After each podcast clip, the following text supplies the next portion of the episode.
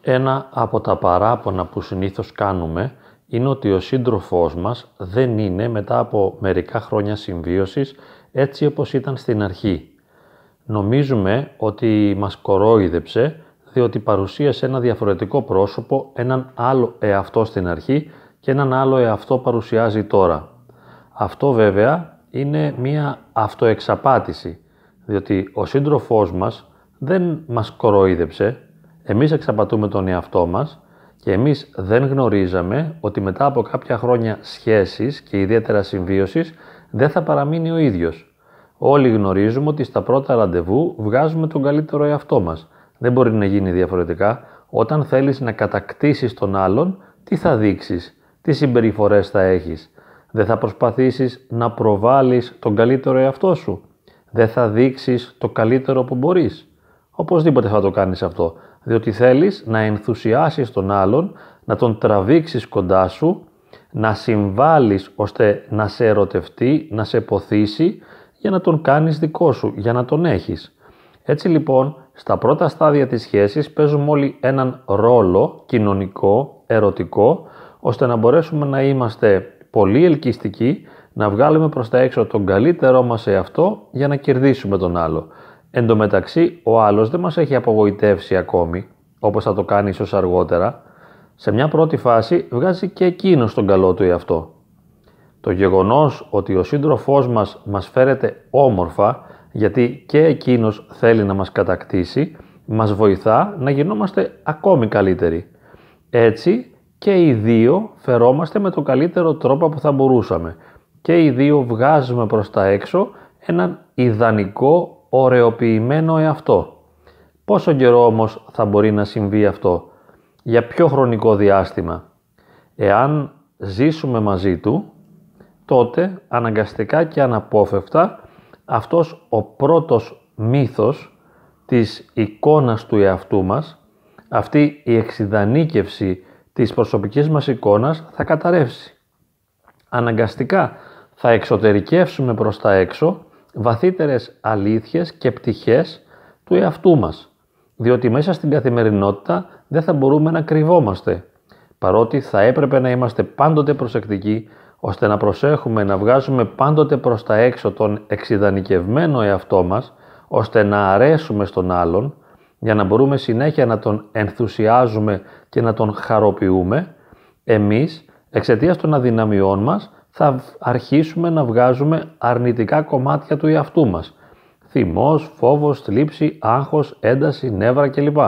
Το ίδιο θα κάνει και ο άλλος και ανακλαστικά και αντιδραστικά. Απέναντι δηλαδή στις δικές μας αρνητικές συμπεριφορές θα βγάλει και εκείνος αρνητικές συμπεριφορές. Οπότε θα πέσουμε στο φαύλο κύκλο όπου ο ένας θα απογοητεύει τον άλλον. Λοιπόν, στην αρχή ο άλλος δεν μας είχε κοροϊδέψει δεν μας εξαπάντησε σε τίποτα. Απλώς προσπαθούσε να μας κατακτήσει. Προσπαθούσε να μας ενθουσιάσει. Και είχε και για μας μια εξειδανικευμένη εικόνα. Δεν ερωτεύτηκε εμάς για αυτό που πραγματικά βαθιά ουσιαστικά είμαστε, ερωτεύτηκε μια εξειδανικευμένη εικόνα του εαυτού μας, την οποία συντάφτιζε με την πραγματική εικόνα και θεωρούσε ότι εμείς είμαστε κατά βάθος και θα είμαστε για πάντα αυτό που φαινόμαστε στην πρώτη φάση της σχέσης.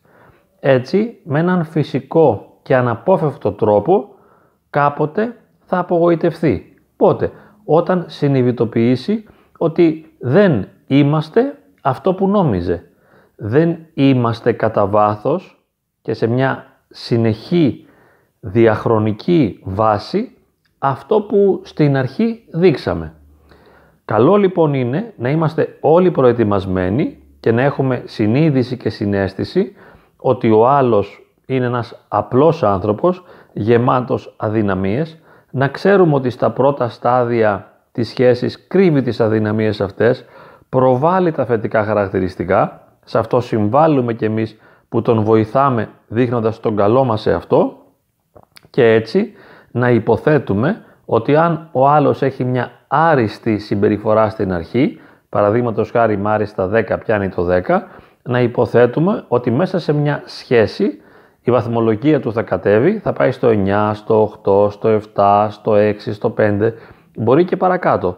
Πάντως αν ξεκινήσει με 9 και μετά πάει στο πενταράκι, καλός είναι. Δεν μας κοροϊδεψε.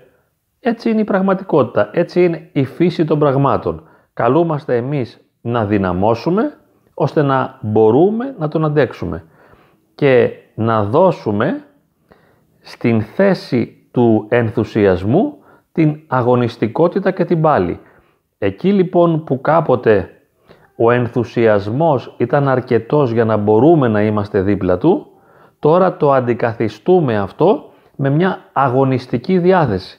Και η αγωνιστική διάθεση είναι να μπορέσουμε να υπομείνουμε εκείνον και να βγάλουμε τον καλύτερο δικό μας σε αυτό. Όχι πλέον να βγάλουμε τον καλό μας σε αυτό επειδή μας ενθουσιάζει ο άλλος, να μην βγάζουμε δηλαδή ανακλαστικά σαν καθρέφτες να είμαστε και αυτό που δείχνει ο άλλος να του δείχνουμε κι εμείς. Όχι, αυτό έγινε στην αρχή. Τώρα καλούμαστε να βγάλουμε θετικότητα στην αρνητικότητά του. Να του μιλήσουμε όμορφα όταν εκείνος μας μαλώνει. Να είμαστε γλυκείς και πράοι όταν εκείνος θυμώνει. Αυτό είναι το ζητούμενο και αυτός είναι ο αγώνας. Εάν μπορέσουμε να το κάνουμε αυτό και να βγάλουμε πια έναν δυναμικά εαυτό καλοσύνης, αγάπης, πραότητας και γλυκύτητας, αποδοχής και σεβασμού προς τον άλλον παρά τα αρνητικά χαρακτηριστικά του, τότε θα μπορέσουμε να έχουμε μια ποιοτική συμβίωση και ίσως αργότερα έναν ποιοτικό αρμονικό γάμο.